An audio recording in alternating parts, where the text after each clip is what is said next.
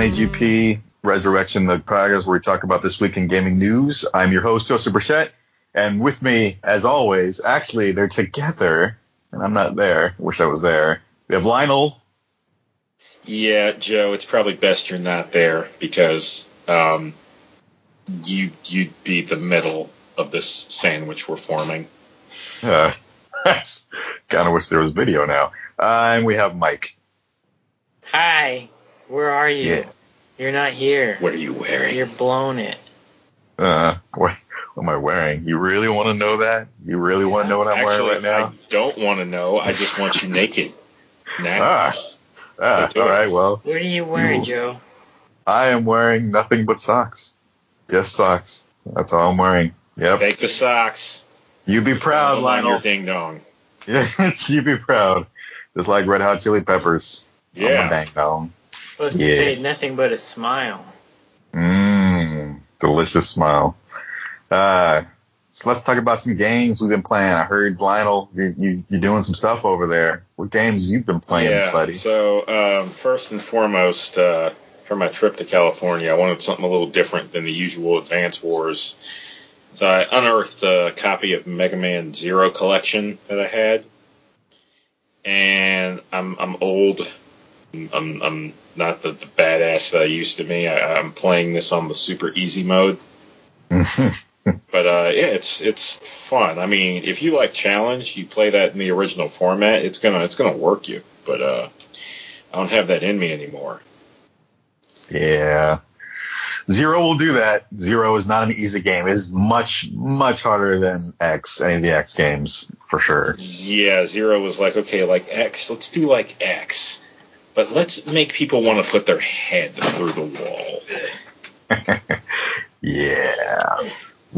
Which one out of the four do you like playing the most? Or actually, which one are you on right now? Well, I, I just started it, so I'm still on the first one. First one. And okay. it does a lot of stuff, like the kind of apocalyptic scenario they're dealing with is like the really dire kind. Yeah, it's dark. And- it's a dark story. It's got like a mission based system, so it's not just okay, work your way through the eight dark masters and obtain their power. It's like in this mission we're gonna go recover this vehicle we used to use, or we're gonna take over this uh, base to gain ground. We're gonna save one of our operatives who was on a deep cover mission, Yeah. and you get some weird, interesting stuff. Like I just worked my way through an escort mission. An escort mission in a Mega Man game. It's what is this Mega Man X Mega Man Zero. Zero? And the timeline, it would take place after X. like thousands of years after X or something, I think. I think. think it, it might 100? actually be 100 or 1000. It, it's, it's a really long time. yeah, it's it's far, far, far in the future. Mm. Uh, so far in the future that like, this is kind of a tiny bit of a spoiler, but like, it's so far in the future that like X has long past died, or not. We're not even No, like, he he went. Um, well, uh, depending. Well, I think in the context of where I am right now, he's gone insane. Yeah, well, well, he's kind of given up because it's just he's been fighting for literally like hundreds of years. All right, all right. It's so um, long. Can we take a, take a moment to go deep spoiler? Mm, yes, please. I'm fine with that. So you're initially led to believe that he's gone like brutally insane and become the Mhm. villain, and that was actually the original intent of the creator. yeah. But in one of the games, he, you find out he's become a what, what do they call those? The, the cyber elves. Yeah, like he's Is that how it basically like a spirit, like a spirit or cyber spirit or whatever you want to call it, really. But So he kind of it's kind of like his brain kind of burnt out, and uh, he basically went Jedi, except the body that was left went crazy. well, I mean, you got to think he was fighting so many wars over and over and over and over again. It's just yeah. yeah, and story wise, there's this element of like, I, I'm like this because of you, Zero. You left me. Well, he did. He kind of fucked him over pretty bad. well, well, where where the timelines diverge is either X4 or X5, and in the case of X5, there's a scenario where Zero. I mean, regardless of which scenario you go with, you find out that Zero is a creation of Wily, made specifically Mhm. to kill Mega Man. Yep. And Yeah. he he puts himself into that sort of deep sleep so he doesn't do that. Oh, But this is this is the trade off. It Yeah. leaves X to fight alone for God knows how many years, and yeah, Yeah, I love Zero's story so much. I mean, uh, when- when I go further into it, it just gets darker and crazier and cyber spirits and elves, and it just gets kind of weird. yeah, and then they become like like they go through like weird robot mummification and become henshin devices. Yes, yes. I like that part the most. Yeah, that's that, was- that's like ZX or something. Yeah, It's that's the later. ZX. Yeah, it, it's all. I want I want to transform into Mega Man or Zero Ooh, or even like any of like the Mavericks for that matter. Oh God, I love those games. Like, Uh, like all the characters from the previous games become powered armors. How is that not cool? yeah, no, it's they made uh, they made two of them. Yeah. It was like ZX and ZX Advent, right? Yes, yes, that's what it was.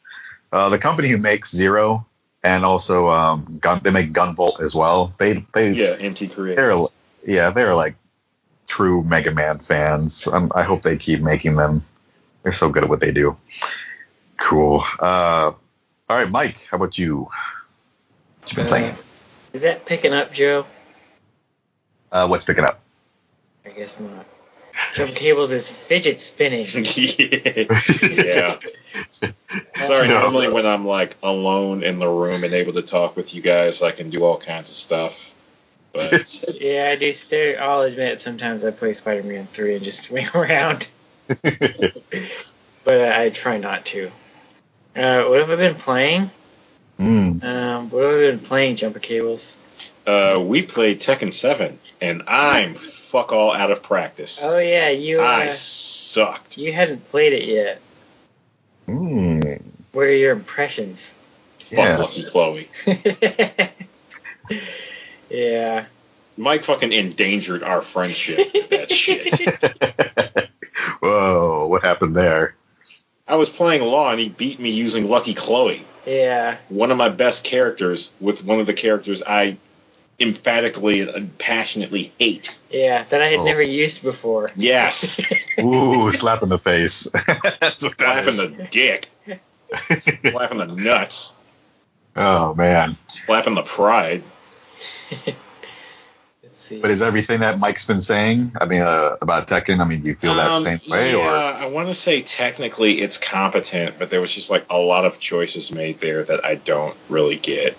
I'm, I'm Mhm. not as uh, not as bothered by it as Mike, but there's but he, all of his issues are justified. Like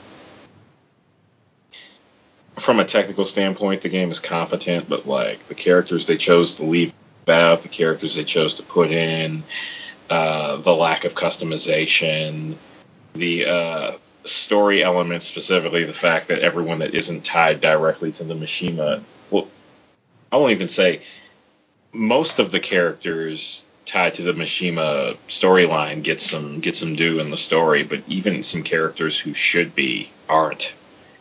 Like a lot of the progress of a lot of characters, both uh, technically and uh, thematically, were put on autopilot, and it shows really hard.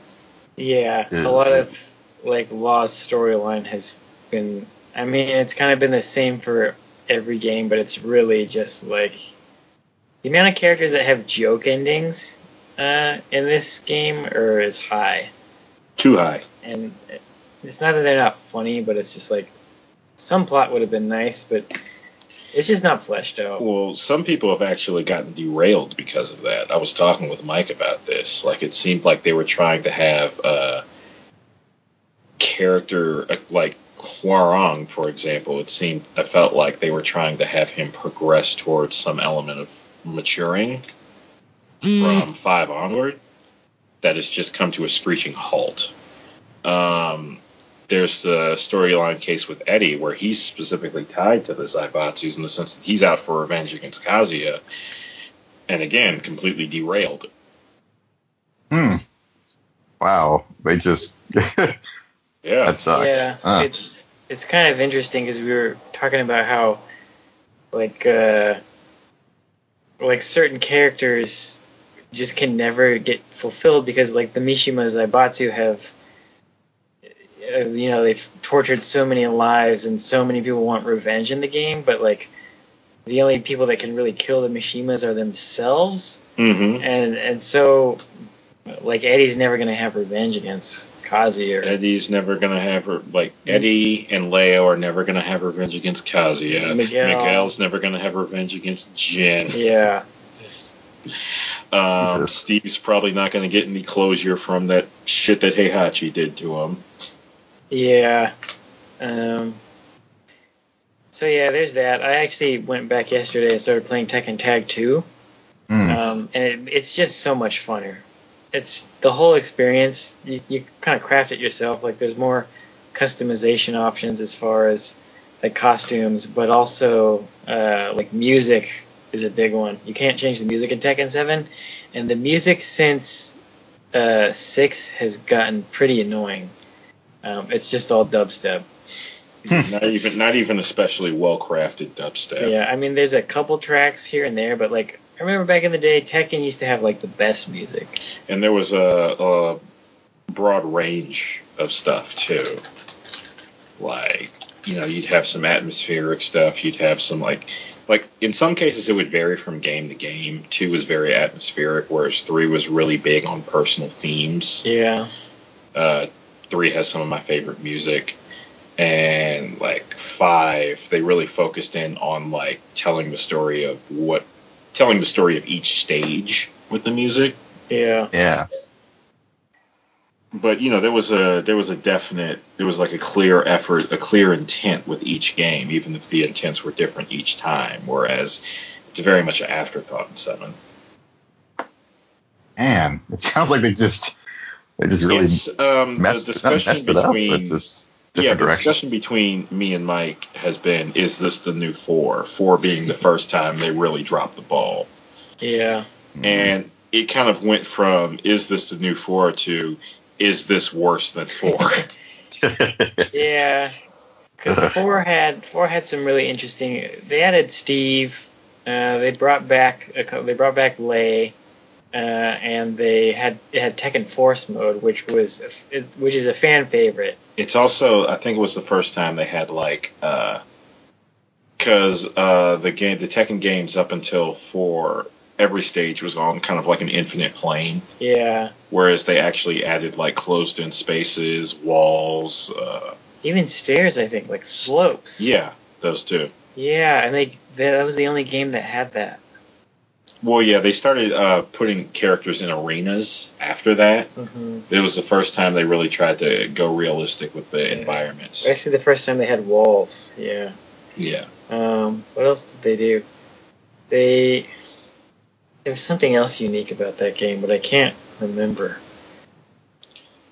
Um, wait, wasn't it the first time you had uh, Jin, Kazuya, and Heihachi in the same game? Yeah, They brought back Kazuya. that's right. Kazuya came back. Um, oh yeah, uh, yeah, that's right. Duh. It was the first. Uh, or I guess we had we had tag, um, the first tag game before that. That, Oh yeah, that was kind of a half step in between PS1 and 2. yeah. Um, but this was the first time you kind of saw like it used like the power of PS2. Mm-hmm. So that was cool.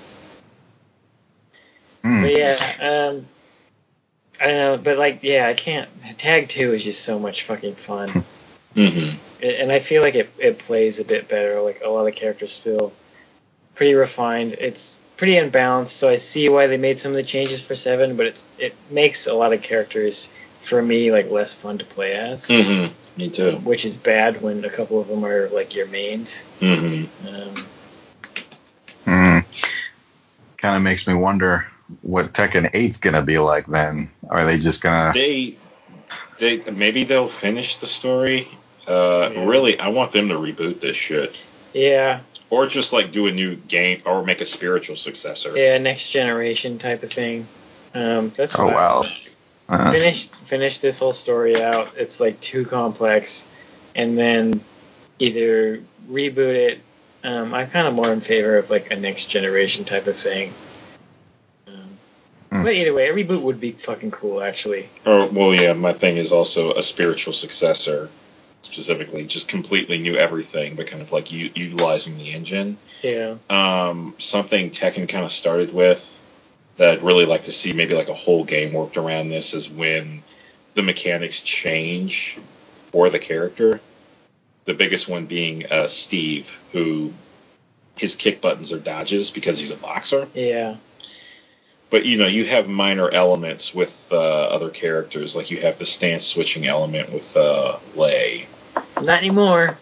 Well, you did. you did have the stance switching element Uh, with Lei. You'd have some like weird Bagua circle step stuff with Xiao Yu.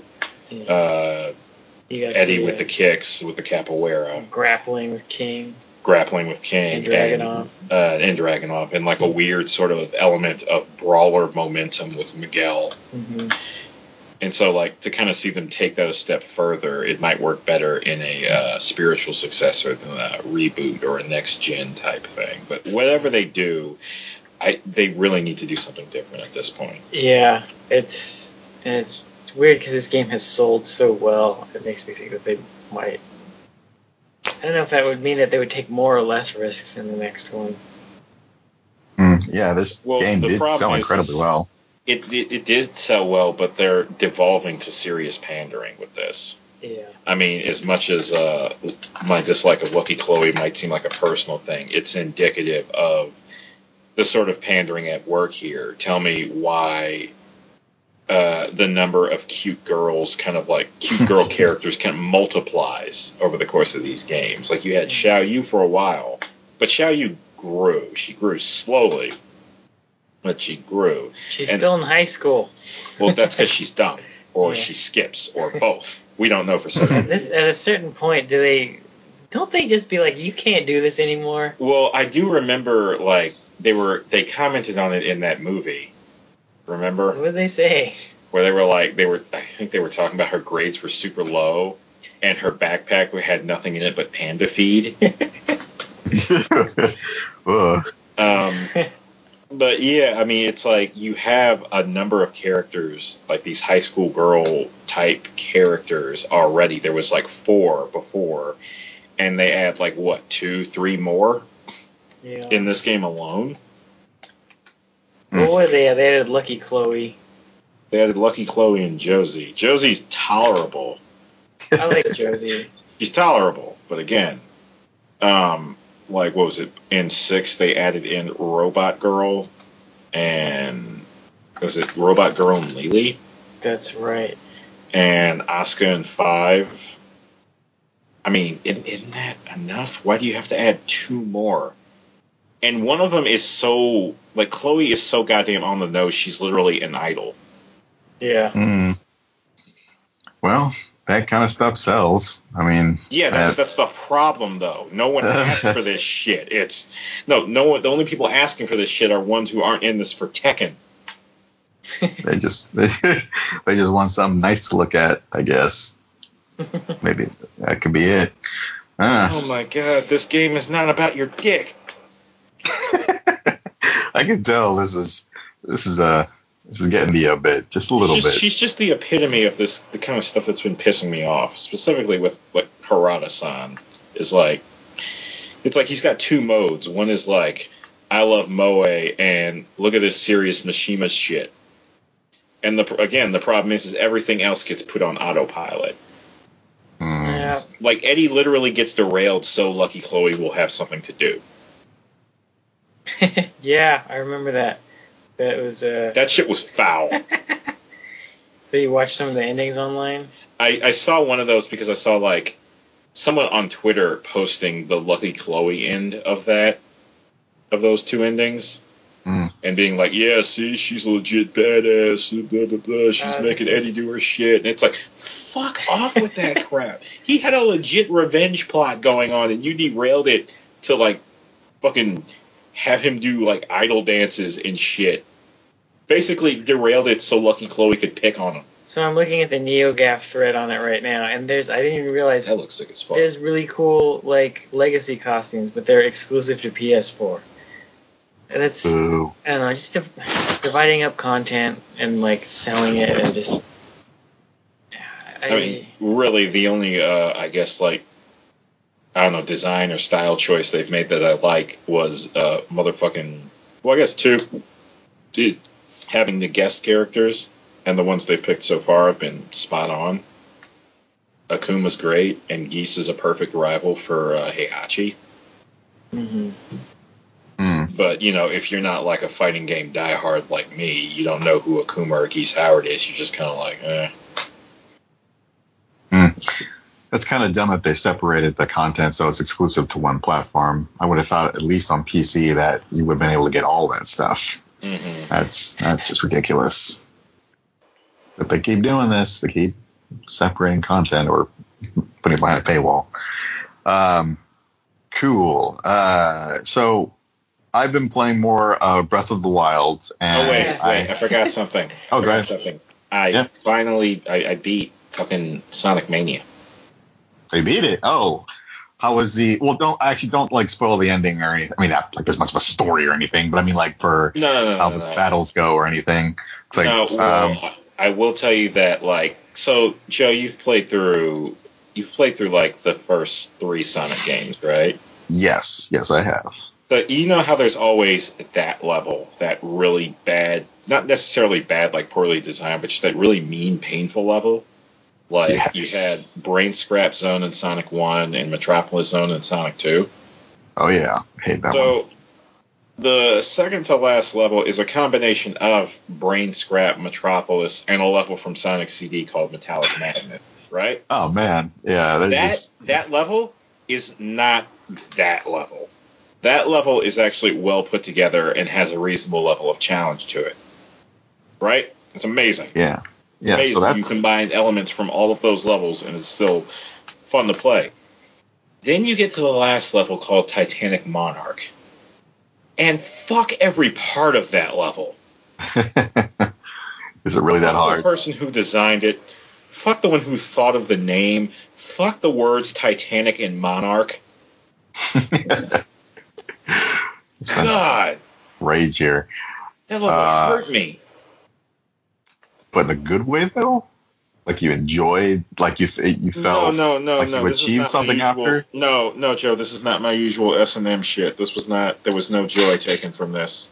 No release. No nothing. It it was just. It was just again not bad. It's Hmm. well designed. It's just way too goddamn hard.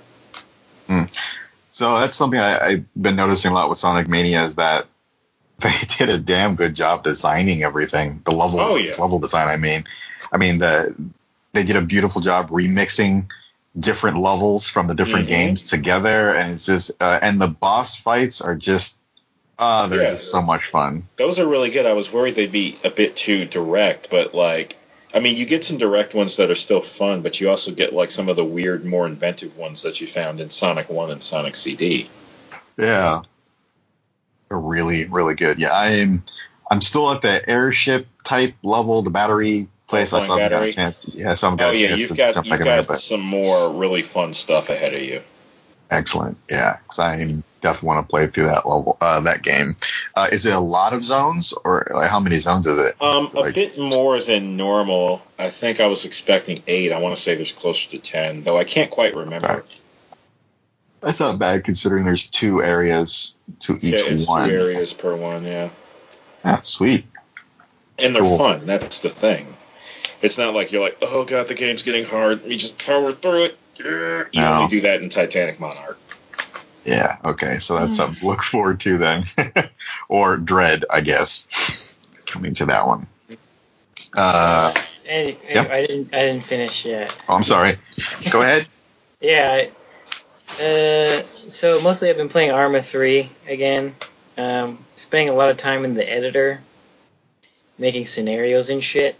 For actually, I'm kind of really focused on this one scenario, but I, I finally nailed like enemy placement and um, setting up paths for them to move through and and like item placement and kind of set dressing stuff. And right now I'm starting to kind of get more into the, like the nitty gritty of scripting stuff.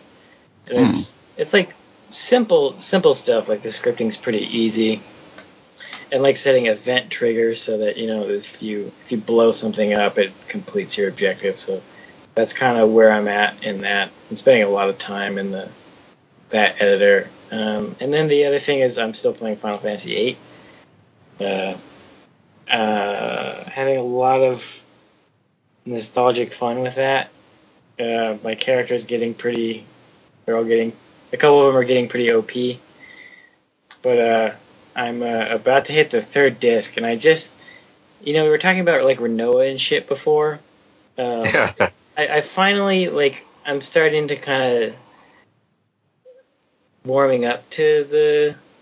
I- don't know if it's necessarily her, but like their kind of like romance. Like I just did the uh the space scene, Oh god, that's so good.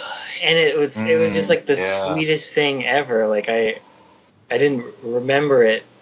I didn't really remember anything about. Like I remembered what happened, but I didn't have any feelings about it. But going back to it as an adult, it's like a really, it's just like a really tender scene. Like you kind of see Squall finally, like it's chipping away at him. Like when she gets like KO'd for, when she like gets into a coma, you see Squall kind of, he's like, he's really on edge.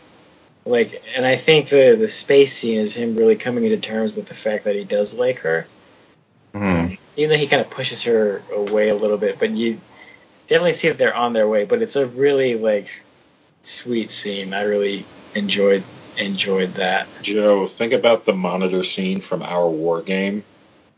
Yeah. It feels very similar to that. Yeah.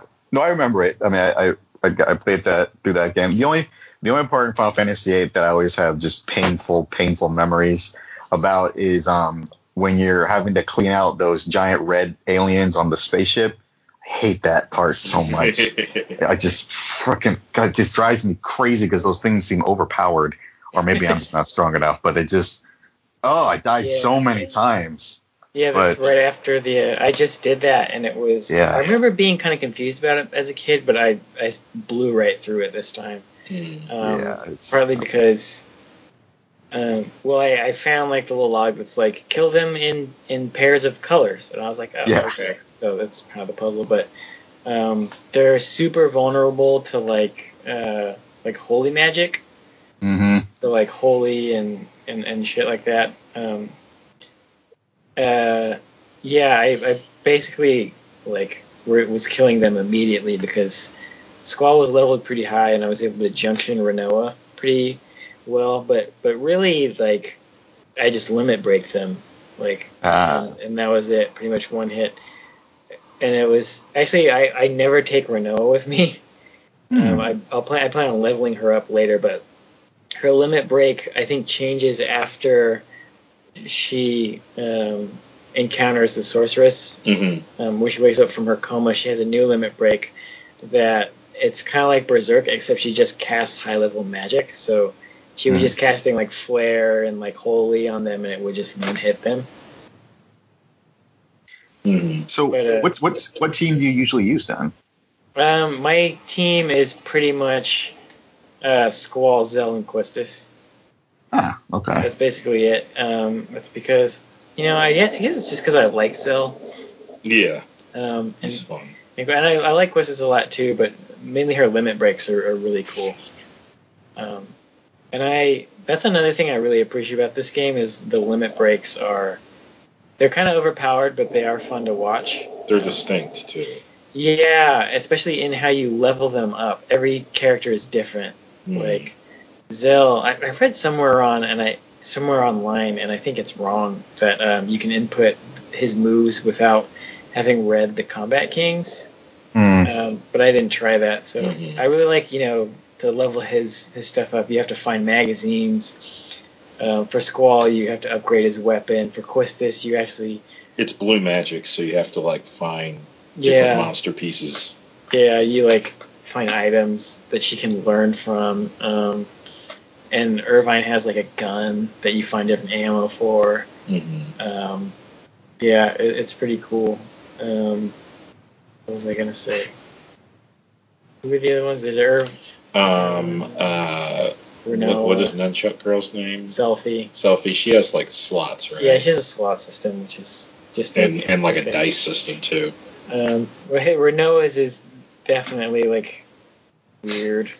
She has a dog, but she I'll throw Yeah. my dog at you. she puts she has a fucking wrist rocket and she puts her dog on her wrist and she shoots her dog at the enemy and then the dog explodes. And then he shoots his red rocket at uh, yeah, um, what was it? Was that all of them? Uh, yeah. Actually, uh, you. It's funny. I didn't remember you getting to use Edea Oh, so yeah. much.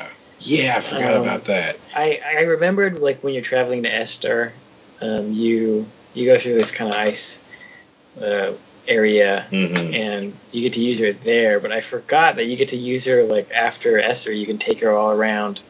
Um, like the Esthar plains and use her. And her, her limit break's pretty cool. It's hmm Well, that's one of the interesting too, things too is that like even um, even when you aren't using characters, they're a lot clearer than Final Fantasy VII to establish that yeah, this person is doing a limit break. Like I think one of the no- most noticeable ones is uh, Seifer, hmm Mm. where he has like a noticeable one at the beginning that I think I think it evolves with encounters with a certain summon.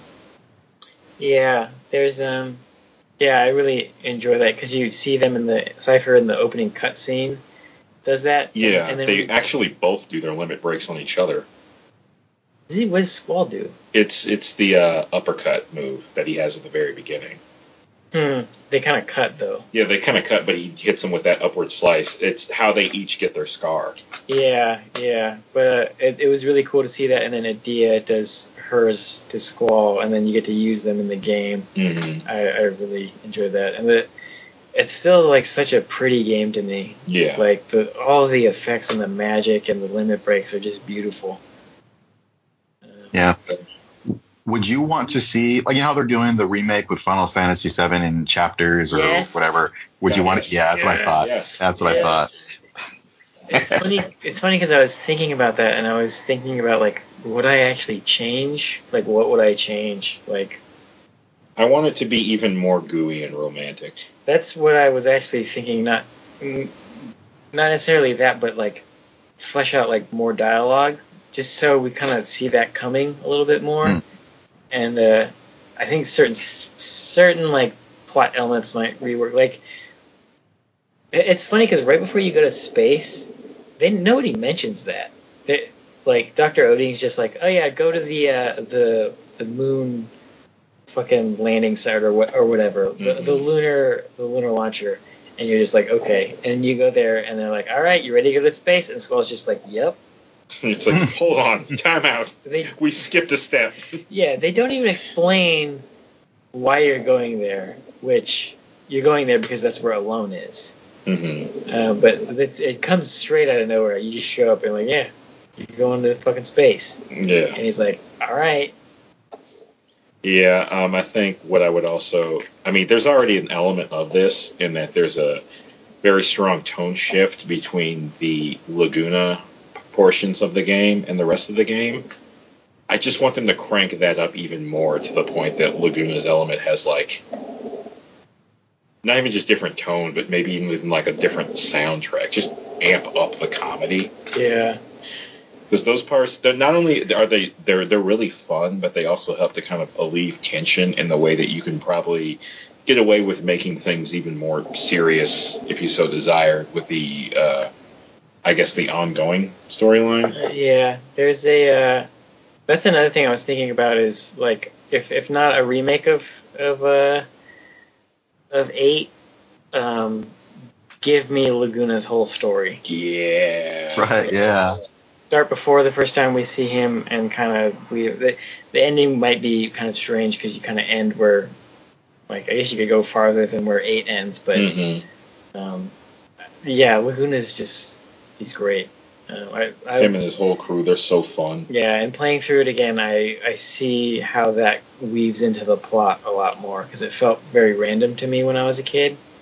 Um, but but now it's you kind of see his whole trajectory of all these important parts, and there was some stuff I didn't even remember. Like you actually get a scene of him actually talking to Edea at the orphanage, him being like like I'm looking for for Ellone, like I need to find her, and So there's a little bit more information that I, I didn't realize was in there, but um, I would love to see more of more of that. Um, just anything Final Fantasy VIII related. I, I seems like they've touched every other game but that one. Mm-hmm. Um, I guess there's other ones, but like they went so overboard with seven. It's like Yeah. I, I wish they would have used the resources for like from like Dirge of Cer- Cerberus and made like a Yeah. an FF8 side story or something. Dirge of Cerberus could have been anything else, and it would have automatically been better.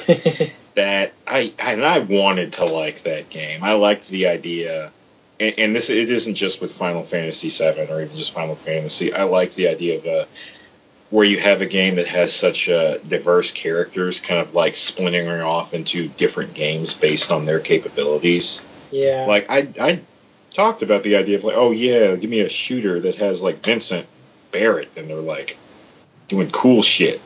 And then they finally give me that Vincent shooter, and it's a, it's a mess. Yeah, and I had wished. Uh, I always wish Death by Degrees had been good, so we would have gotten other. like a King wrestling game.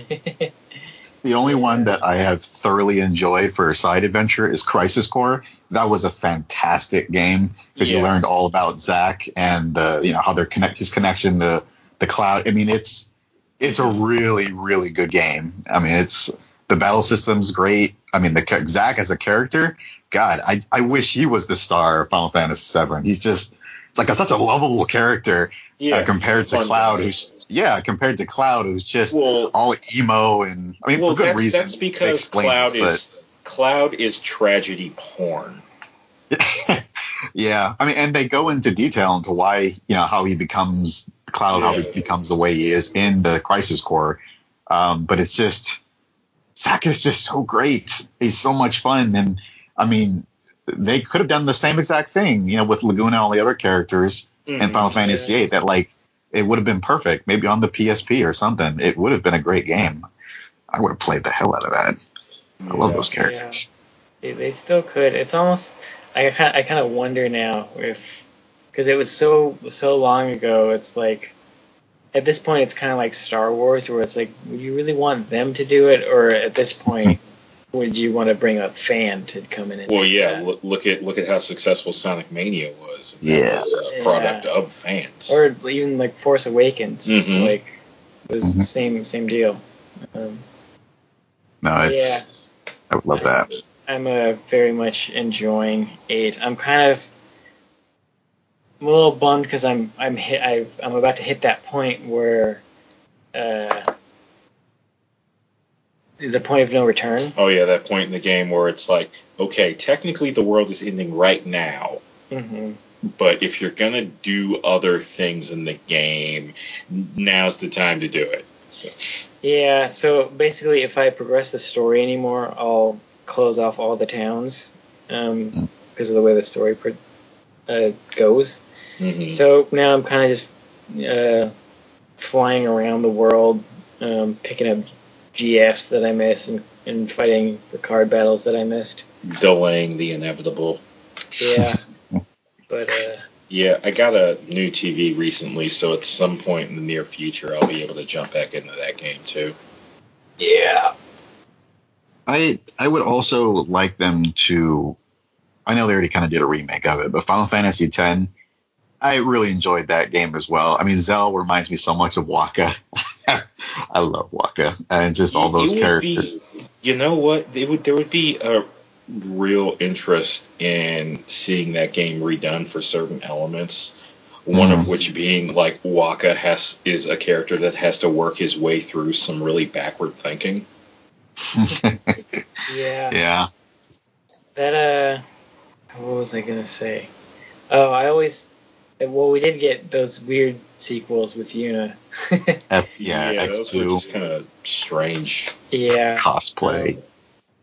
There was. I- I'm, I'll probably play through those eventually someday, but uh, I think everybody at the time was like kind of the same thing with that they did with Crisis Core, and, and what we're talking about them doing with Laguna is like, where's our our Jecht and Young Auron game?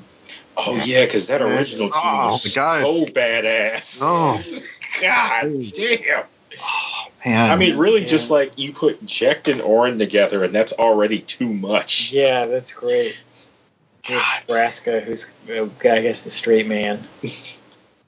But uh, And- Would you guys just like quit being hardcore for 30 seconds? Fuck.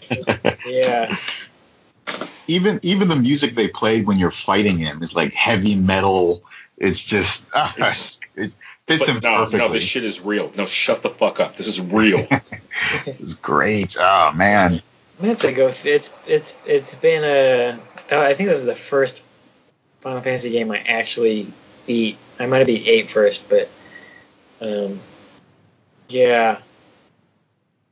Like I, I definitely want to go back to that one at some point. Mm-hmm. Yeah. So Yeah, I want Ugh. to. I, I want to finish that game because I was playing it and I was kind of like haunted by the fact that I kept encountering this copy that would freeze at the exact same time. oh, wait, how far did you get? Did you get at least to? Well, I don't I don't think I anything. got Like very. far? I don't think I got very far. Maybe like It- two or three hours in or something. Yeah, it froze Okay. right when Tidus wakes up on the beach to where Wakka like like Wakka's Island. Oh, okay. So that's very soon. hmm Yeah. That was Uh. that, that was a. I remember playing the demo for that, and the fucking cutscenes. is That's they really stepped it up with the the cutscenes there. hmm That stuff was very pretty. Oh yeah. What did you was- What did you guys What did you guys think of the um? What was it? Something ball. I always forget the name of that. Blitzball? Blitzball? Yeah. Um, it was interesting for them to like. I want to say it started with eight, where they they thought, okay, rather than having a bunch of different mini games, let's go all in on like one mini game that really adds to the world. Because in eight they had the uh, card game. I don't know if they did something for nine or not, but yeah, then you have Blitzball in ten that that you know places emphasis on the fact that this is like a world really tied to the water. I think Nine had a shittier version of the card game. Oh. in Yeah, Final Blitz- Fantasy Nine. Blitzball was, I, I it kind of grew on me, but I was really kind of like, why didn't they make this real time? Like it's still like turn based, I think. Mm. Yeah, it was when the ball was flying at you. You had to kind of do like a quick time type thing or something. If I can remember. Wait. Mm, I remember No. there being numbers in It was turn-based. Mm-mm. I think you're right. I don't know. Anyway, a what you've been playing, Joe?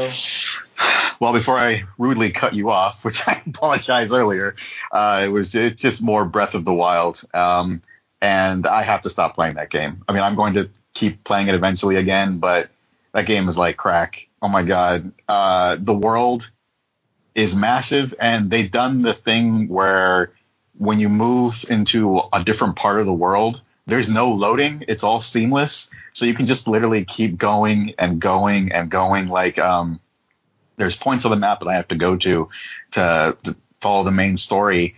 And I just keep getting sidetracked because the more you explore the world, it's just, it's, it's like with Skyrim, how it's just, you, you keep moving and for like maybe three or five minutes and then bam, you get sidetracked and now you're like all the way across, you know, the map doing something else you shouldn't be doing. It's just, this game, there is just so much you can do. It's just mind boggling. I mean, like there's a, the desert area, the mountain area, the, the, like the forest, the swamp. It's just, there's just, oh my God. I, I turned it on and so I started playing it and then like fucking like five hours pass. I looked up, was like, God damn it. So it's just, that game is dangerous. Um, I will probably keep playing that when I can manage to find time, but I need to be careful. And you can also craft stuff and you can just cook tons of different things and oh, I kind of want to play it right now actually. It's just it's just it's this it's so great. I mean, I mean and the the thing that's just so it just makes the game just perfect is that I know it sounds silly, but you can really climb on everything. I mean, everything you see in that world. I mean, you see a mountain, you can climb it. You see a tree, you can climb it. You can't climb people. That'll be weird. But you can just, I mean, and you also have this, uh, like a parachute ish type thing. So you, the, you can climb to the highest point uh, it, you know, you can climb onto like a mountain or a cliff or whatever and just jump right off and you can kind of like glide all the way down and see the whole scope of the world. And it's just, I mean, there's an ocean, there's a huge lake. It's just, it keeps going and going and going. It's, oh my God. It's just, it's so, it's so perfect. I can see why people were getting addicted to this game. And the fact that it's in the world of Hyrule and it's an interesting new story too. Like, of course, it's all about Ganon and taking over, but apparently he's already destroyed the world, and now you kind of have to stop it from happening again. It's, whew, man, I want to play this game right now. It's just, it's just so much fun. So, I need to take a break from that game, just a tiny bits, because if I keep playing it, I probably will ignore all my work and I want to, I won't get money and I'll starve and it, you know, life. So it's it's bad, but it's good. It's it's so bad. It's so so good. hyped. I am. The game is fucking amazing. It's just I just love I'll just spend like hours climbing on shit, just random like rocks and, and trees and just seeing what can I climb. And it's just I mean, and what's great about it is that the the physics in the game is really cool. They made it so that um, everything kind of interacts with each other. So like one of my favorite things to do is I'll see a bunch of little monsters at the bottom of this cliff, like a mountain or something, and I'll get a boulder and I'll climb to the very top of the mountain and I'll like throw the boulder down. And if you do it just right, it will roll all the way down and like hit other rocks, and those rocks will like tumble all the way down and just destroy the monsters, and they'll fart, they'll start freaking out. And they'll start panicking and blowing this horn to get more people, more monsters to come over to figure out what the hell just happened. It's it's great. The AI is really nice, and the you can kind of you can crouch down and sneak up on um on different creatures, and you can actually buy different types of clothing that will affect you. Like if you're you if you're like out in the desert, you might um get like really thirsty or something, or if you're out if you're like way up on top of like a cliff and it's really cold out or something, there's certain clothes you can get to protect you from that.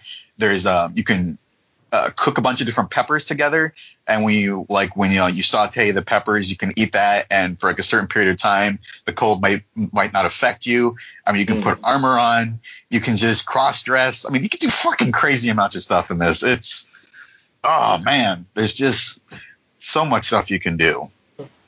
Cross dressing.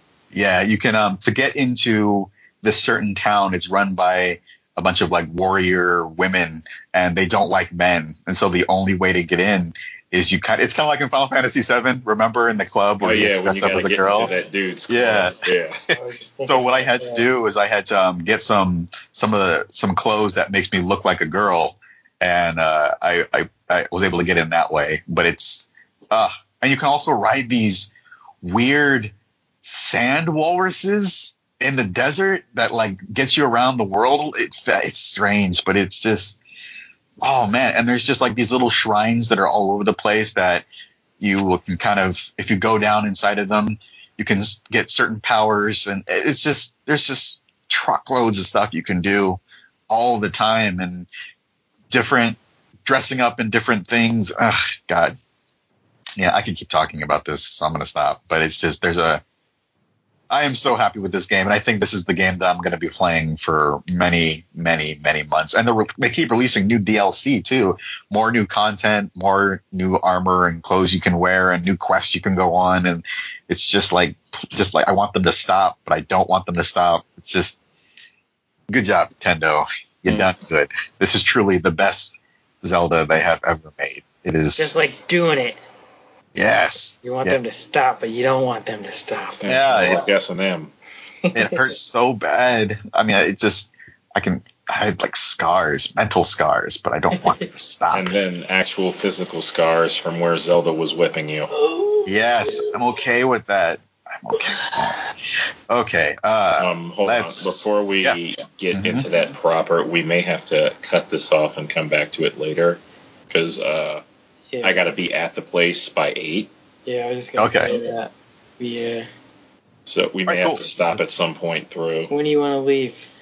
Um, that depends. Are we uh, going to catch the bus there, or are we like lifting it? Uh, I was thinking bus because it's cheaper. Okay, so what do you think? Uh, you think seven thirty? Yeah, probably. Maybe. But anyway, continue. I'll look it up. All right. Okay, so let's just jump into stories. Fifth, almost an hour, in just the first part. All right. Uh, so the first story is a video on YouTube from our very lovely Jim Sterling talking about Bethesda's new paid mod system, or actually, I guess their creation tools. I guess that just came out, and they're allowing you to use mods in uh, their games on the PS4 and I guess other consoles as well. I wasn't quite sure on which consoles you could have the mods on, but the big deal is that he's going on about is that you have to basically um, buy their currency and use that currency to uh, purchase different mods and stuff, which is kind of ridiculous because you can get those same mods or better ones from what he was showing on the PC. I mean, that's just. What do you guys think about that? I mean, it's microtransactions pretty much. They're just trying to milk you for all your money, pretty much.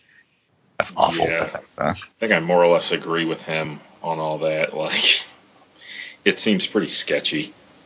it is sketchy. It's awful. I mean, it's they keep they keep charging for mods. That stuff should just be free, or at least pay the people who made those mods. Because I believe these mods are ones.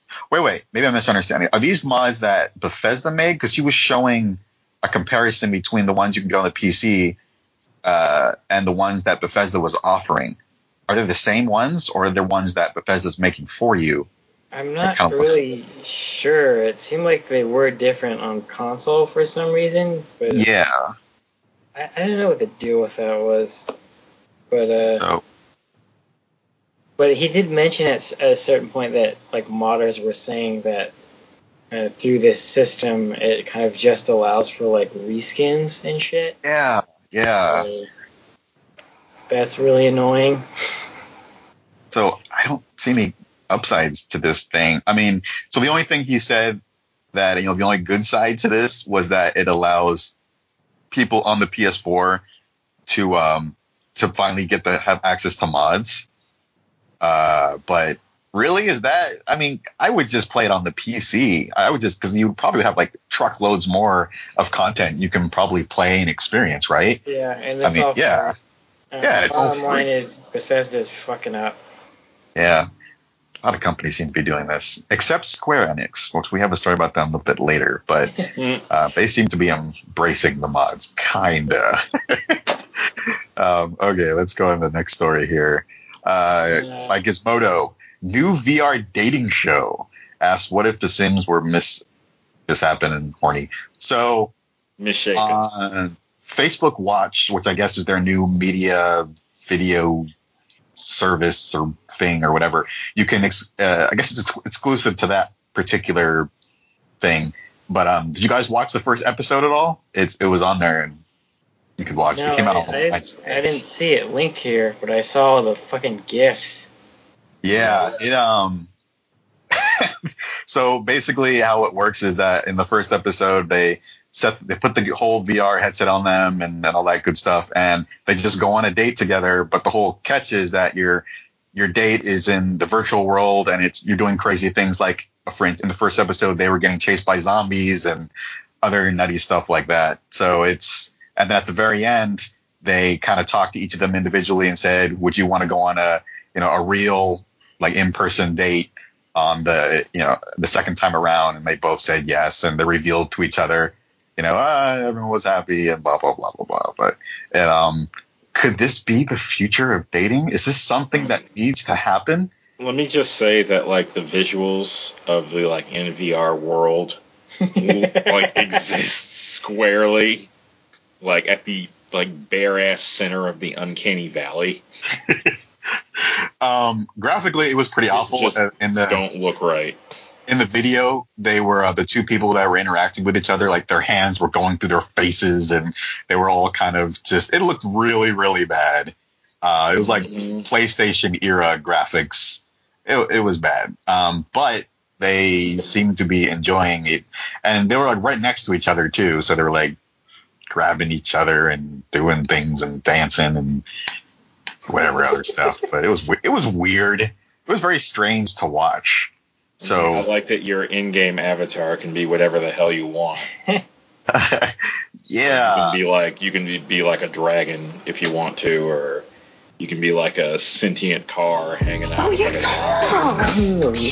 oh wait, is that your head? Yeah. It is. Uh, in that particular episode, they were dancing the one of Michael Jackson's songs or something, and I think the guy was a skeleton, the girl was some other wizard thing or something. It was it was all very odd.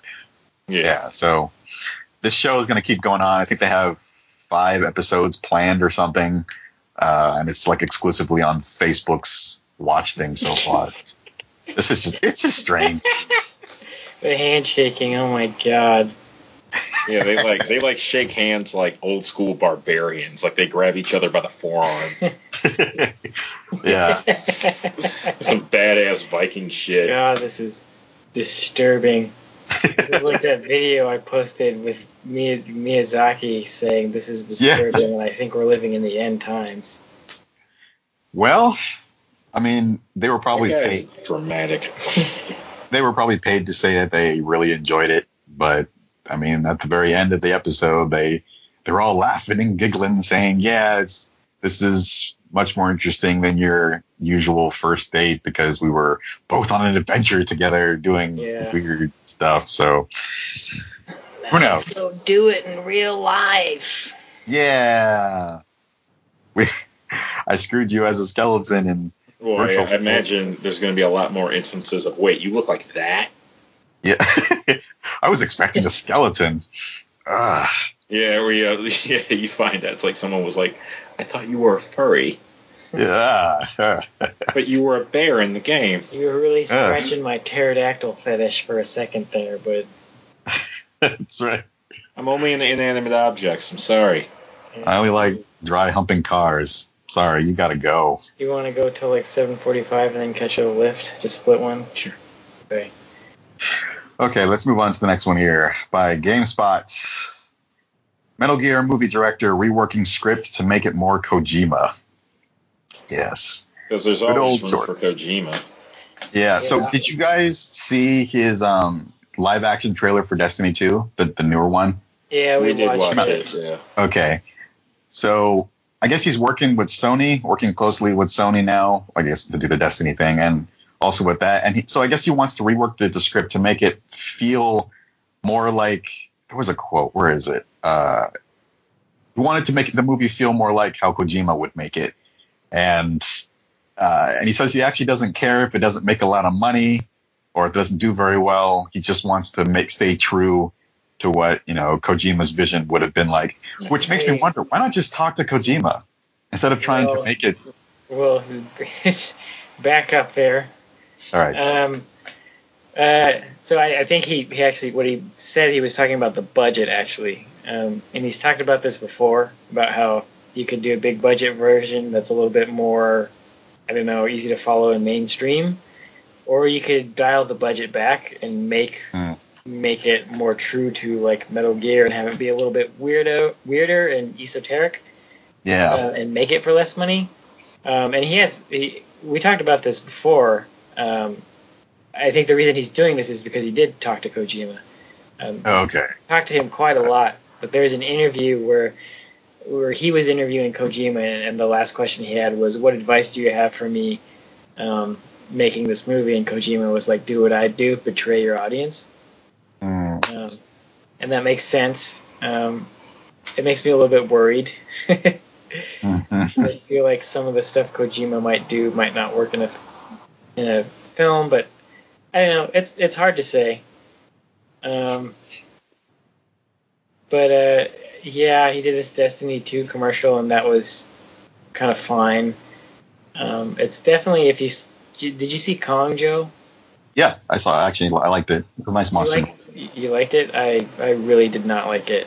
Um, there was like zero character development. I didn't care about that. I mean, I cared about. I mean, I say I like it because it was a nice monster film. I didn't I just really. want to see the monsters fight. Yeah, but Yeah, it, I mean, it had yeah. it had zero relatable characters at all, and um, it just had so many. I had so many issues with it, and the and the Mm.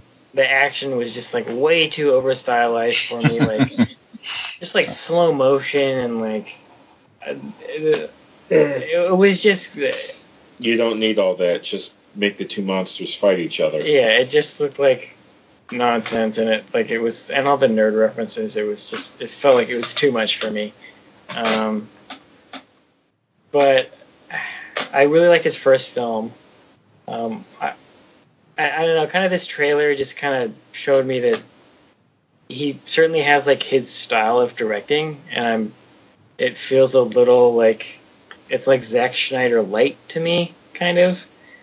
Like it's just a little too much.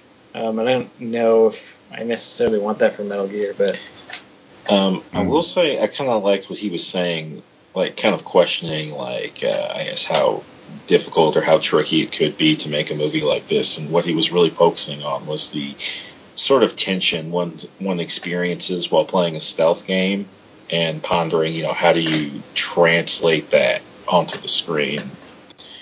Um, I feel like his head might be in a good place, but I don't know. I'm not certain of whether or not he'll execute it. I feel like his heart is in the right place, but maybe his head isn't. I I feel like he's gonna go over the top with this. He's just gonna. Well, there's I- I- some parts where that's beneficial in Metal Gear, Yeah, but that those are and you want, I guess, you want people's brains in that mindset when certain things happen. So, you know, people aren't calling full stop when Psycho Mantis shows up. They're not, you know, dropping shit when Ocelot stops Snake in the middle of everything to ask him if love can bloom on the battlefield. mean Otacon. Yeah, Otacon. Um, or, or fucking Ocelot talking about chambers in the well greased shaft. Yeah. but you know, I and I, I posted the. Did you watch the Honest trailer for Kong? Yeah, I watched that. hmm Yeah, so I put that in there because I don't know. Well, he's mentioned it a couple times. He mentions it in this GameSpot article that he doesn't want to just jump into this. He wants to get it right, obviously, but he also wants to get more kind of experience under his belt. He said he wants to do TV and stuff. So that to me kind of says like, okay, he's going to take his time. He, he really does want to do it right. I have no doubt that that's how he feels. Um, I just Mhm. don't know that his. I think everybody's version of like what's right for Metal Gear in their head is different Mm-hmm. because there's so many different like it, like tonally between games Kojima has gone so many different areas. Um, but the other thing that I um that made me have a little bit more faith was the honest trailer. The fact that he did come in there and kind of explain like, oh, this is everything that's wrong with this movie, and I know it. Um, From my perspective as the creator, yeah, and it was kind of he addressed all the problems, my huge problems that I had with it, um, apart from like the, the the action being kind of a little too over the top, like um, and just the kind of the way it was shot. But it kind of lets me know that he does. Uh, under, he understands what was wrong with that, so I don't know. he has some like wherewithal of like his uh, faults and how people perceive him, which uh, Yeah, not having that seems to be where we run into problems with uh, creative types in any industry. I mean, it's the reason why "Hello, my name is David Cage" is a fucking meme on this show. Mm. 'Cause that guy, that, that's his biggest problem, and it is like a fucking Achilles heel yeah. level issue. So, bottom, I guess bottom line is I, I will never not be worried about this movie until I see it. Um, and I have a little bit more faith of him in him. Um, I'm still like the whole shit with uh, the uh, CinemaSins thing. I think is a little.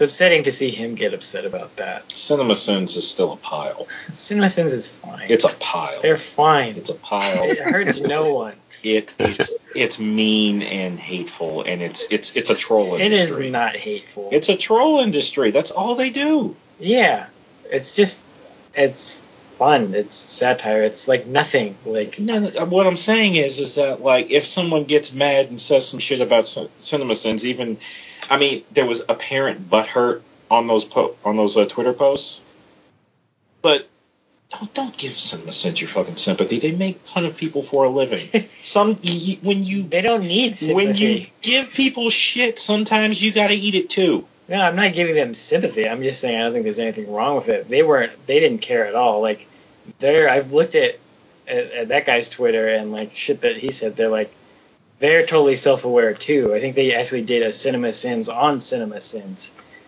and it, it's kind of the same thing as like they they nit. It's just nitpicky shit. Like they nitpick slightly harder than honest trailers.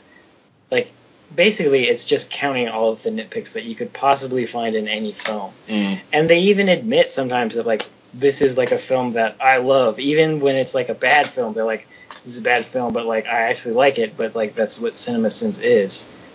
Um, I just think it was like bad form to just. I'm not gonna fault him. I guess is my point. It was. I don't know. It just felt very Phil Fish for me. Like I understand like when you made something and it's your baby, but like I don't know. He kind of made it personal when it didn't really start off personal. I mean, very personal, very, very personal. Yeah, Uh, I mean, oh. he could have handled it better, but I mean, at the end of the day, you walk around provoking stuff. You can't be shocked when someone reacts. Yeah, and and they're not like they very much know what they they are, and they they didn't like play into the drama at all, which I appreciated. They like didn't even comment on it. Yeah. So with the whole Metal Gear thing, I, if nothing else, I I want to see a. Tra- I'm excited to see a trailer. I just want to know what he's gonna do with it. Uh, I mean, clearly has a lot of love and desire to do it right, but I, I just want to see see something of it.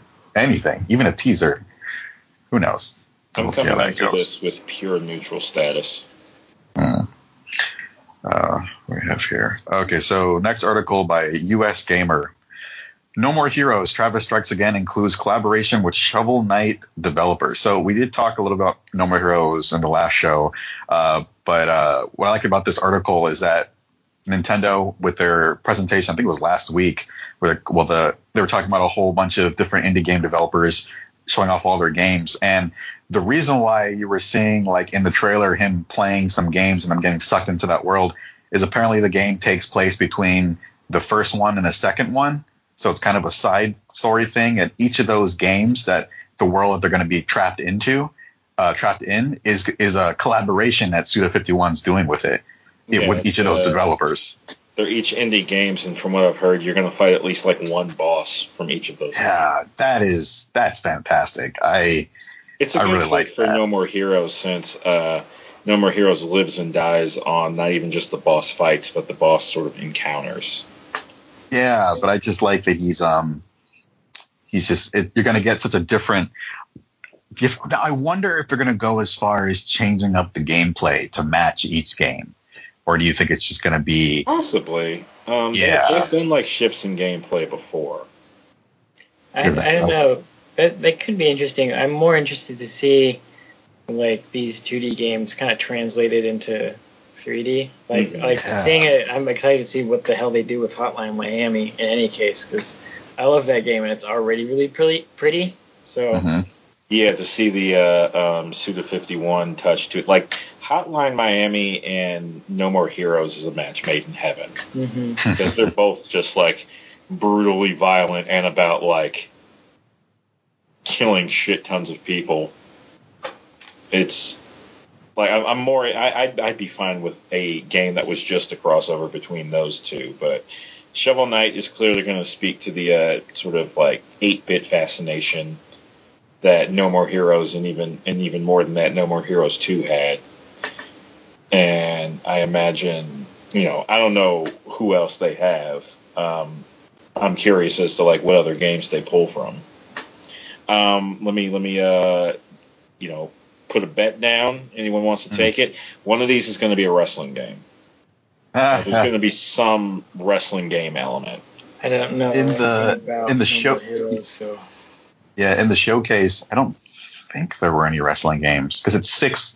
He's uh Travis has to battle through six indie collaborated levels, so it's six of those games from that showcase. Uh, Uh, maybe not. It might just be uh, uh, the wrestling element might just be integrated through uh, Travis. Uh, Suda 51's a big wrestling fan and uh, made himself famous off of a uh, Fire Pro Wrestling uh, spinoff on the SNES. hmm. So there's a yeah. Nice. Cool. Yeah. No, I I am. I did not play any of the No More Heroes games, but this is. I really want to try this, if nothing else, just to see all the different how they change up the game with all the different collaborations. That, that's going to be really exciting to see how they approach that. And Suda 51, he's he's the man. Love he's, he's my boy. Yep. I Can see you and him getting a beer. I can see that. Yeah, we'll be hanging out in the bar in luchador masks. That's not weird at all. Uh, now, what's weird is when we start pile driving hookers, and I don't mean that as a euphemism for sex. oh my. Whatever you're into, buddy. I know it's that. Uh, okay, so next article here by Nintendo Everything. Game Freak doesn't think Pokemon will ever appear on any platform outside of Nintendo. So there was an interview with Game Informer with Game Freak's co-founder, and they were asking them, you know, are you, is there ever a chance that any of the mainstream games, not the little side side games they have on mobile, are would appear on like the PlayStation 4 or you know Xbox or even you know PC? And they said they have a very strong partnership with Nintendo, and because of that, they don't feel like that it would ever appear on anything else besides their consoles. Meaning they're probably paying them a shit ton of money. I mean, that's the only thing I can think of. Yeah, uh, well, they they mentioned the three part ownership thing mm. between them, Nintendo, and creatures. Yeah, creatures. Yeah. So that's the other thing is like uh, getting the rights is kind of uh, tricky, and Nintendo's bread and butter for many a year was holding on to exclusive rights and using them to control people. that's right. That's right. Yeah. Um, I mean, I guess the only one. So with Pokemon Go, it's even weirder. The deal it's like split between Niantic Games, Creature, uh, Nintendo, and Game Freaks. They all yeah. So, every, really, your only hope is somebody getting in on the partnership rather than someone breaking away from the partnership to do something. Yeah, it's yeah. it's kind of funny because like everyone thinks when when they see Pokemon Go, they always think it, Nintendo made it. Nintendo did not make it. In fact, they own mm-hmm. and get such a small percent of royalties when that game makes money. It, mm-hmm. I don't think people realize that, which I don't know why they would. I didn't realize that, but if if you're Nintendo, I mean, it. Apart from game sales, I'm sure that shit sells consoles and handhelds. Oh yeah, sure. Oh, I know it sells handhelds. And it's uh, it's not something Nintendo's gonna want to let go of, like ever. Mm-mm. I think out of all of their different franchises, like I mean Zelda, Mario, and, and such, Pokemon is just such a huge phenomenon that they would never, ever want to let that go. I, I just they would because I mean, there's three more games coming out in the fall: Pokemon Ultra Sun and Pokemon Ultra Moon, and also an entirely new game exclusively just for the Switch.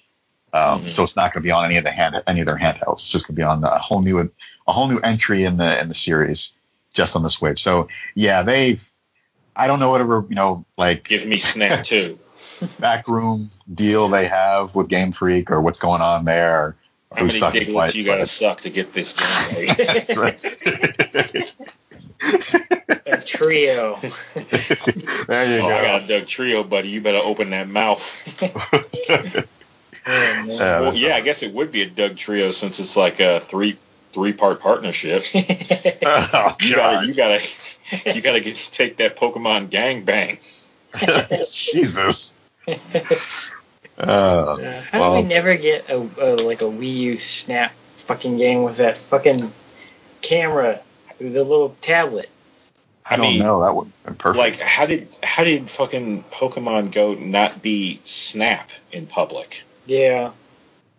Well, that's what they need to do next. They need to just scrap the whole capture the Pokemon, and now it's just like going out and take these pictures. Maybe you'll get some Pokemon fighting or like Mankey climbing up a building or cheating on their wives. Nidoking was cheating on Nidoqueen with a female Snorlax. uh, oh, God. That's just a lot of weight.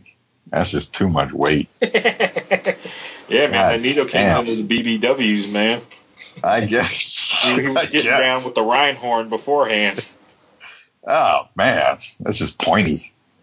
Oh. Oh God. It's I'm like imagining it back in my head. It's just. And ah. I have successfully derailed this podcast yet again. Oh man, I'm gonna be sleeping on that one. Take a break. Okay. Check out Rule 34 for a second. um, geez, what was the next one? Uh, oh, Oh more god, movies. he's actually going there. Uh, is, oh god, I'm actually here for it. oh dear I'm- god, no. What? No. Oh What no. the Oh no. Uh, I think I.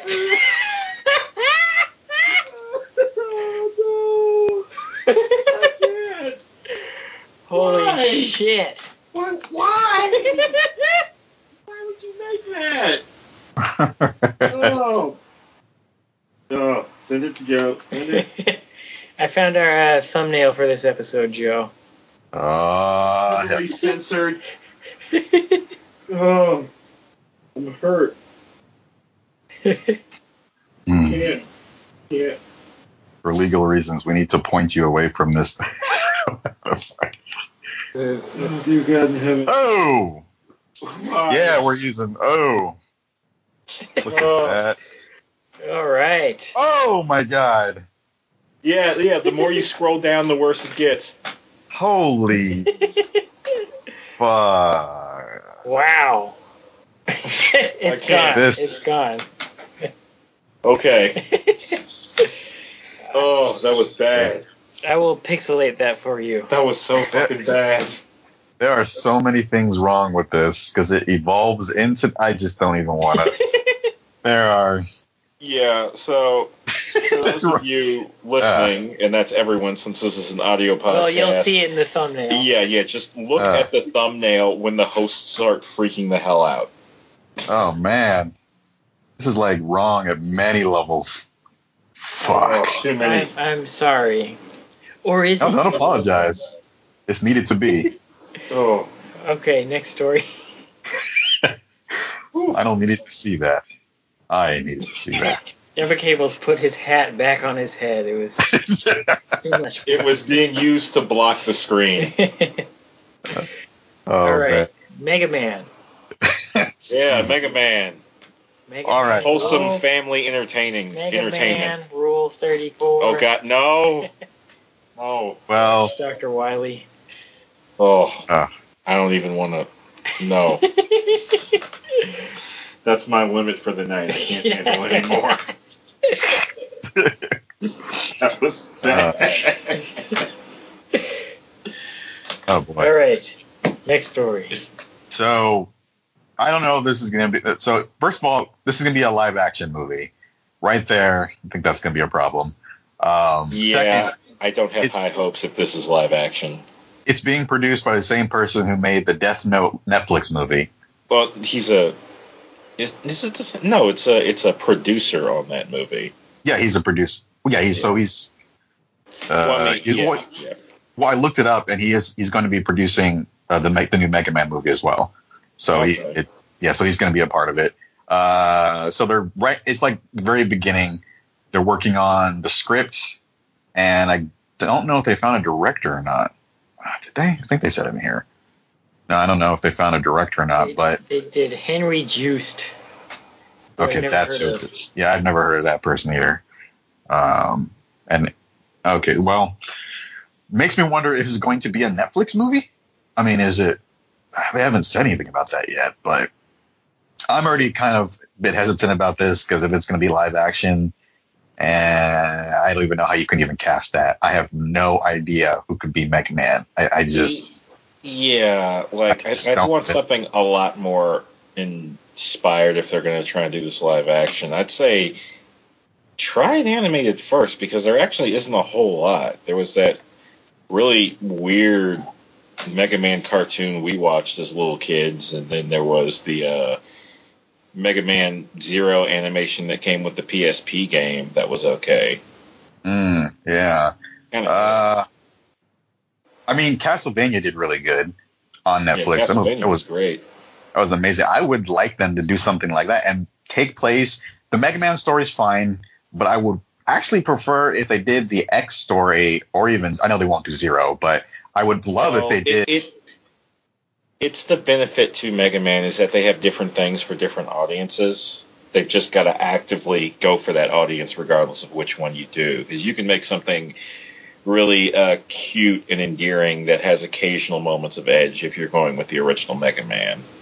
I'd say Yeah, was- there's more emotional stuff to chew on in X if like the people you get in here are looking to like try and like act, I guess yeah, versus just be fun for the kids.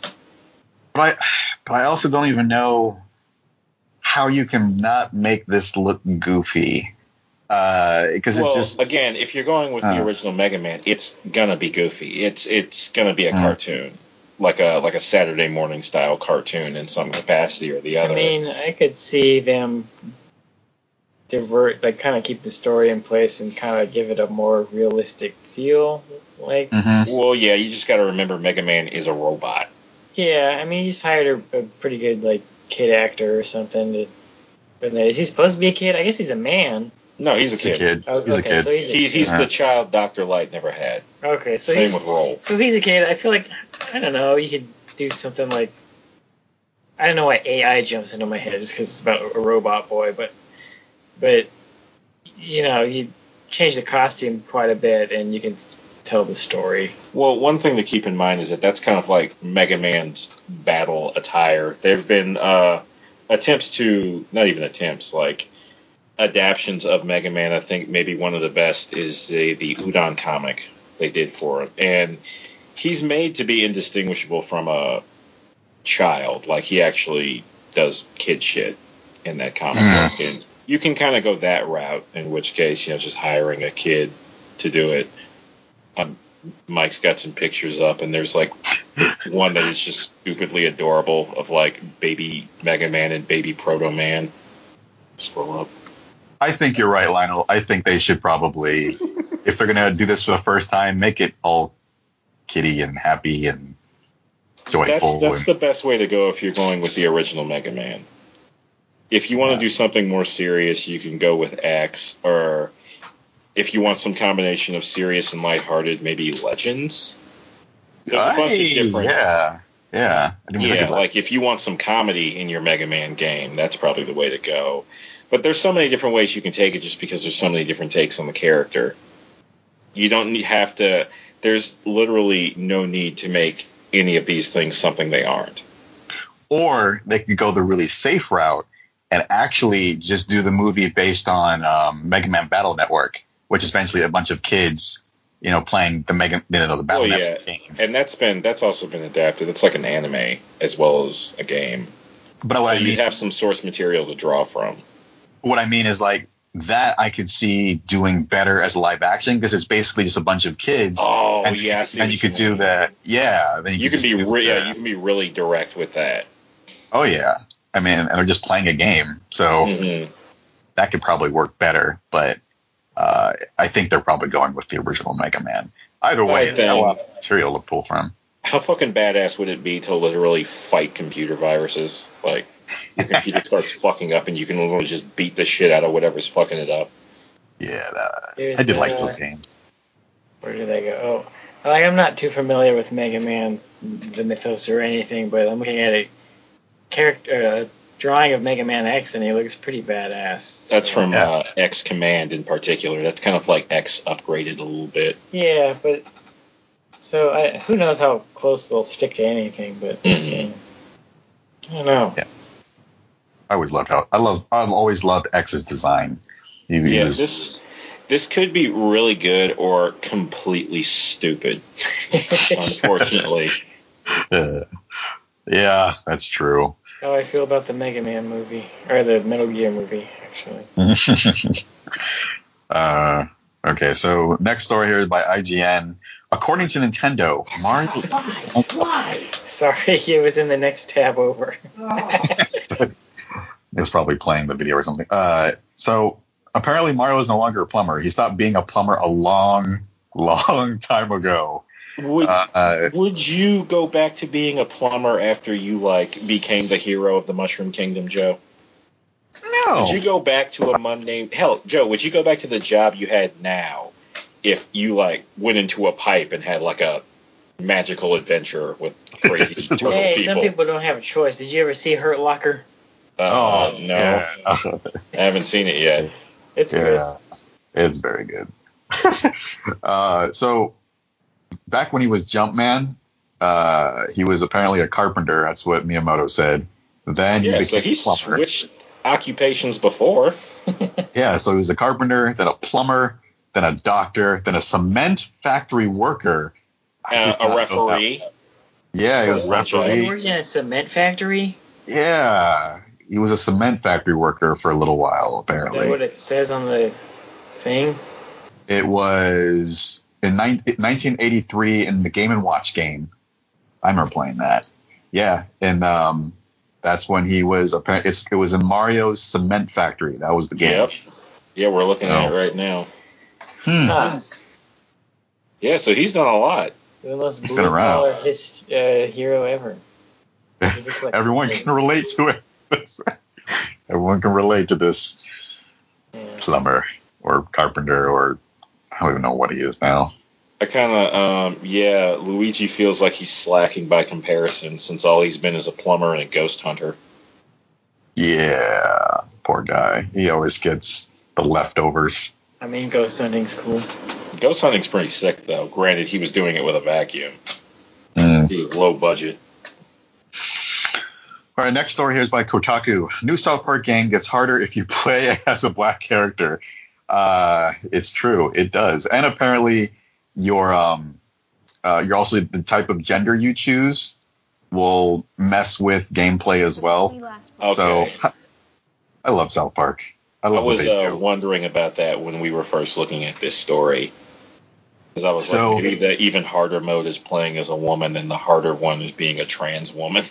Black and Yeah. trans. That's what they're saying. Yeah, I mean, you just the game must be incredibly hard then.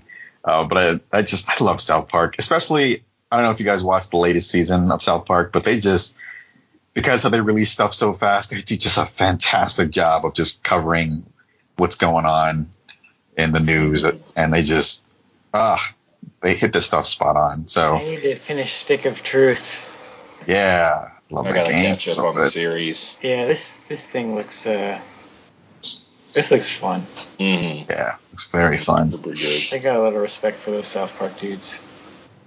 Okay. Um, next one. Oh, and also, and so uh, apparently too, they've been Comedy Central has re has signed them on till 2019. So we have like at least two more seasons Nice. of uh, Hmm. South Park. So they're gonna be around for a while. Uh, okay, so next story by IGN. Square Enix could stop Final Fantasy modding if there are too many adult mods. Ah, so at uh, they tried to West, turn a blind eye. they tried they tried they tried to trust the community but uh, at pax west they interviewed the ceo of square enix and he says if things get too out of control we may have to step in What do I and just kind of just i guess they said uh, stop them entirely. I entirely sell glorious so- pandemonium. So, so i guess you can Chance to be you can do the naughty but you can't go And the occasional kinky with it i guess. I, maybe you just can't go too far with it. and death I- I have- And see, the thing is, I, I don't know if they, they have built-in mod support or are they Mm. just saying that we're putting on PC, so obviously pe- people will, will mod it. I, Um, they haven't specified like they're not releasing how with Bethesda and their creation whatever club or something. I think they're just really just saying that you know because it's a PC game, it's going to be opened so you can kind of just mod it and do whatever you want. So they haven't said anything about specifying special tools or proper support. I think they're just saying, you know, you can go into the files and tweak stuff and add stuff, you know, Well- blah blah blah. The thing is, there's, there's not really that much they can do to stop it. I mean, they, Mm. they can obviously do what Take Two did, and that was like a very specific targeting thing. But the thing about like modding PC stuff or like games that come out on PC is like once it's out there, it's out there, so you can't really stop it. right. Um, it true. will be if it happens, and it will. Like nude mods, they're just gonna get traded around. Um, it's not gonna be impossible to find. what they could do, and this would be really annoying, is they could, I mean, they could blacklist certain things from within the game system, like make it so that if something like if a, a, you know, a model or a script or some sort of alien type code or whatever, you know, is trying to do something or be run, they could try and block it with an update. I don't know. I mean, there's things they could do to stop it. Yeah, but, you're but you're right. They can get I around that. imagine this is just being reserved for like shit that's like way too dire, like like some Mhm. rapey stuff or something. Yeah. Yeah, but it's it's it's funny that they had such an open mind um, last week, and it felt kind of fresh for a Japanese company. But Yeah. now I'm kind of seeing like, oh, they really don't understand like how mod scenes work at all. No. Like that Yeah. shit's in- inevitable. Like just let it sit there. Like that stuff is like so expected at this point that it doesn't even make headlines or anything. Like Mm-mm. you're only gonna find it if that's what you're looking for. Mm.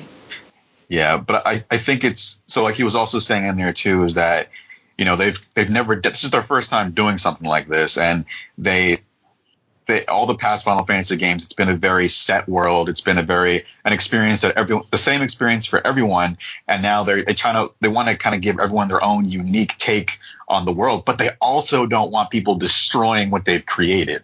That's what they you know they're saying they, they don't want people messing with it and really just yeah so Just get over it. it's, it's very a Japanese mindset. You know, they want it, they want a certain experience for the player. Well, I mean, And- basically, as long as like other people's mods don't intrude on an, individu- uh, an individual's experience with the world. Like I think they were talking about some kind of multiplayer element. Yeah. As long as I don't necessarily have to deal with somebody's like uh, big floppy dick mod or Yeah, or blackface mod or whatever. yeah, that's definitely not how mods work. Both clients have to have them for, for them mm-hmm. to see. Exactly. So it's ultimately not too big a deal. It's just kind of like you're just kind of like getting upset about what somebody might be doing, and nah. Yeah, they need Yeah, to they- show they- out. yeah, they feel like it's just destroying, you know, their their vision for what the game is or what they feel like it should always be. That kind of thing. Well, we'll see. I'm sure we'll Yeah. revisit this topic when the nude mods do come out, and they Yeah. will. Oh yeah, tons of them. You'll see giant And we monsters. see all kinds of uh, protests about how these nude mods made insert person's children here gay or something. because all the guys just driving around the car naked or having an orgy in the car. It's, it's gonna happen. There's nothing they can do. Final It's- Fantasy hot coffee mod. Yeah, hot, hot. Um, all right, cool. We're actually on the last story here. Um, so, Atlus possibly teasing Catherine too.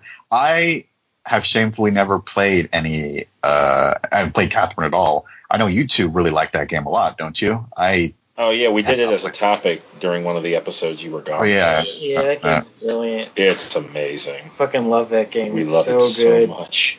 Um, yeah, I I hope that they're gonna fucking do another one. Well, to describe specifically what they did, they had a like a conference regarding something.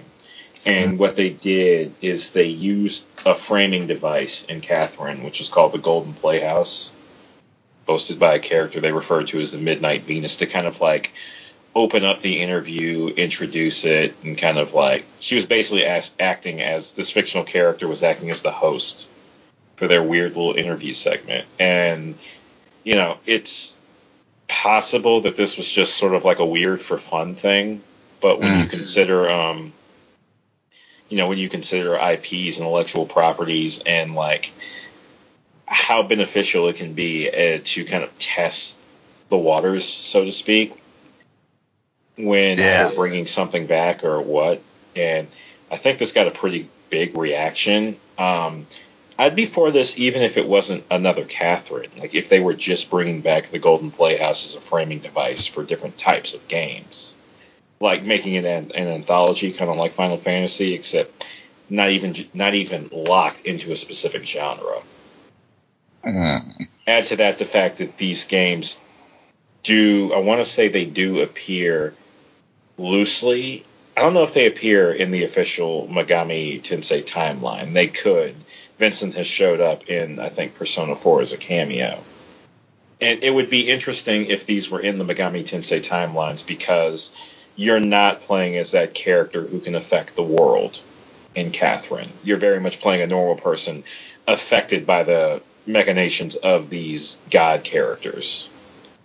So it's kind of like, um, yeah, kind of like imagine playing as an NPC type character in any JRPG, and how Damn. batshit crazy. Like Joe, imagine playing as a character in the world of FF6 when you know what happens.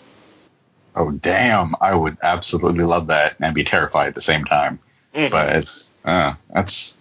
I need to play this game. That sounds really interesting. Why haven't I not played this? It's on the PlayStation 2. Did that come out on the Yep. PlayStation 2 or Oh, no, three. Okay. It's on three. three? Three. Okay. Yeah. Well, I gotta. It's Check it such a out. gem. It's Yeah. so fun. It it's really weird. It, you know, all the, it talks about. It's a game about the relationships between men and women and Mhm. taking relationships to the next level. Mm. And it's very, but it's like surrealist. Yeah, it's pretty deep, and like the role you play as the player is pretty distinct in comparison to other games like this. Yeah. But then there's also, I guess, like let's call it like the hard gameplay, which is this sor- sort of like puzzle climbing mechanic that is simultaneously uh, intellectual and tactile and reflex, and all of it is just very distinct. It's all very unique. I there's literally nothing like it. Fuck. I think. Uh, I think the person I lent it to, he broke up with his boyfriend, and the game is at that guy's house. So Oh, shit. I don't know if I can actually get it, but I, I really want to play it again now. Yeah. Now I want to play it. I've Oh. played through it like three times. now I remember why I why I was hesitant to play it. It's because I, I remember seeing some weird puzzle thing where he's pushing blocks around or something. Yeah, that's what I was talking bothered about with the hard gameplay. No, it's good. Yeah, Okay. it's pretty fun actually. I'll get past that. I'll just go over that. All right. Um, well, that was the last story. I know you guys have to go in a second, but just finish up real quick. Yeah, we can. Uh, final thoughts. Final thoughts. Mm, that Lionel? picture hurt me. Be, be very careful on Rule 34, kids. I know it can be fun whether, you know, you have very distinct fetishes or are you just like looking at this stuff for the giggles. Because there's some absurd stuff on there for sure. But be careful. Your mind is actually a very delicate thing. And there are things on that site that will destroy it. I just think it's all really funny. yeah, this. This image I- is I- kind of disturbing. Yeah, I would say. I would say, see, looking at this picture will put some hair on your chest, but it won't. It will just. It'll put some hair you. on your psyche Mm, in the sense that hair is Yeah. not supposed to be there. ugh, God. Uh, how about you, Mike? Your final thoughts? FF8 good. Metal Gear movie, we'll see. Mm. Um, curious about that Mega Man movie. Um, but the other thing we didn't touch on was he was kind of talking about like, oh, like then we're, there's gonna there's got to be a new wave of video game movies that's gonna happen. And I think he's right. Mm. But we'll see. Um, it might not be time yet. Maybe he'll lead the charge. But um, yeah. Um, and I want Catherine too. yeah. I, I- again, I either I'll be um I'm happy with Catherine too. If they just bring back the Golden Playhouse or the Midnight Venus, that's fine. Just just stuff. There's a lot of stuff in there they can bring back, Mm. and you can tie I- it with other shit in uh, Atlus's catalog. So it's like it's there's a lot of win here. Yeah. I do believe they are going to be doing a new Mortal Kombat movie, so we have that to look forward to. No, Dun dun dun dun dun dun dun dun dun dun dun dun I don't know how they're gonna. I don't know who they could cast that will come anywhere near. Robin Shou. Uh, no, no, no, Shang Tsung. Oh, Cary Hiroyuki Tagawa. Yeah. Mm, Um, that was perfect for it. I miss Robin Shou. Yeah, he he's one of the um uh sort of casualties of Hollywood moving away from the martial arts movie. Yeah. Mm, Because like I want I say him, um, Michael Jai White, and can't remember who else. But there's a couple of guys who I feel like should be really big stars right now, Yeah. but aren't Ooh, because yeah, of the do it. Ooh, this guy could do it. This guy could do it. Ooh. Oh yeah. It's the guy Hiroyuki Sanada. He's he was the wild man in Last Samurai, and he was the bad guy in the Wolverine. Yeah. One of them, anyway. And And he's perfect. he's in Rush Hour Three. Just look at his face. And he's got a he can do angry and mean. He's yeah, Wow. yeah. He's got a, a look of. He's got the edge.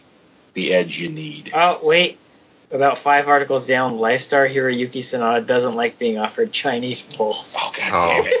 Oh. Damn it. Uh, Maybe we could change it to Shang Sakiyama. Shin Shin Sung yeah, Shin Sakiyama. I don't know. You can be Japanese. yeah, they can make him Japanese. work. Oh man. Maybe you can be half and half. Uh, well, one thing I definitely want to see a lot more of is these collaboration things. All the games that I that I like, I go back to like Capcom working with Nintendo with doing the Zelda and just a whole bunch of other collaborations. Only good things seem to come out of that stuff. And if Suda 51 is doing a collaboration with a whole bunch of different developers, man, I just want to see more of it. More of these companies working together to create something beautiful. That's Yeah, I I mean, look at as much as we ragged on Tekken. Look at uh, Akuma and Geese Howard in those games. They seem to be Yeah. very well integrated. Give me an FF8 game again. Yeah, Mm. God damn it. I'm with it. That's my other final thought. yeah. There And you again, go. Please. Yeah, give us give us that the kind of remake you're doing with FF7 with FF8 and make it even more gooey and romantic. That'd Except when it's uh, except when it's Laguna, then you make that shit funny. Make that shit pee your pants funny. okay. Uh, all right. So you can find out more info about the show with NAGP returns on Twitter. I was about to say on Netflix. I was like, that'd be weird. Maybe one on day, Netflix. Joe. um, and uh, Lionel, how about you? Where you Oh find yeah. Um, I have an anime show, uh, the Otaku Connection, where we talk about shit that no one really cares about because I don't think I have any listeners. But in the off chance that I do, you guys can look forward to me trying to pick a fight with the internet yet again when we talk about the uh, Netflix adaptation of Death Note. Yes. I mean, I'm kind of over that now, but if you do feel the need to fight me, yeah, sure, go ahead. Yeah, I got some people that I can get. Some, I want to get some feedback on that. All right, uh, Also, Mike. check my Twitter at Otaku Connect. Um, I've made it a point to kind of like filter through the reviews of that movies and find the ones that are actually not bogged down by uh, butt hurt and fanboy hate. Fight me, internet. Oh, I'll make sure they do. Mike, how about you? Any stuffs?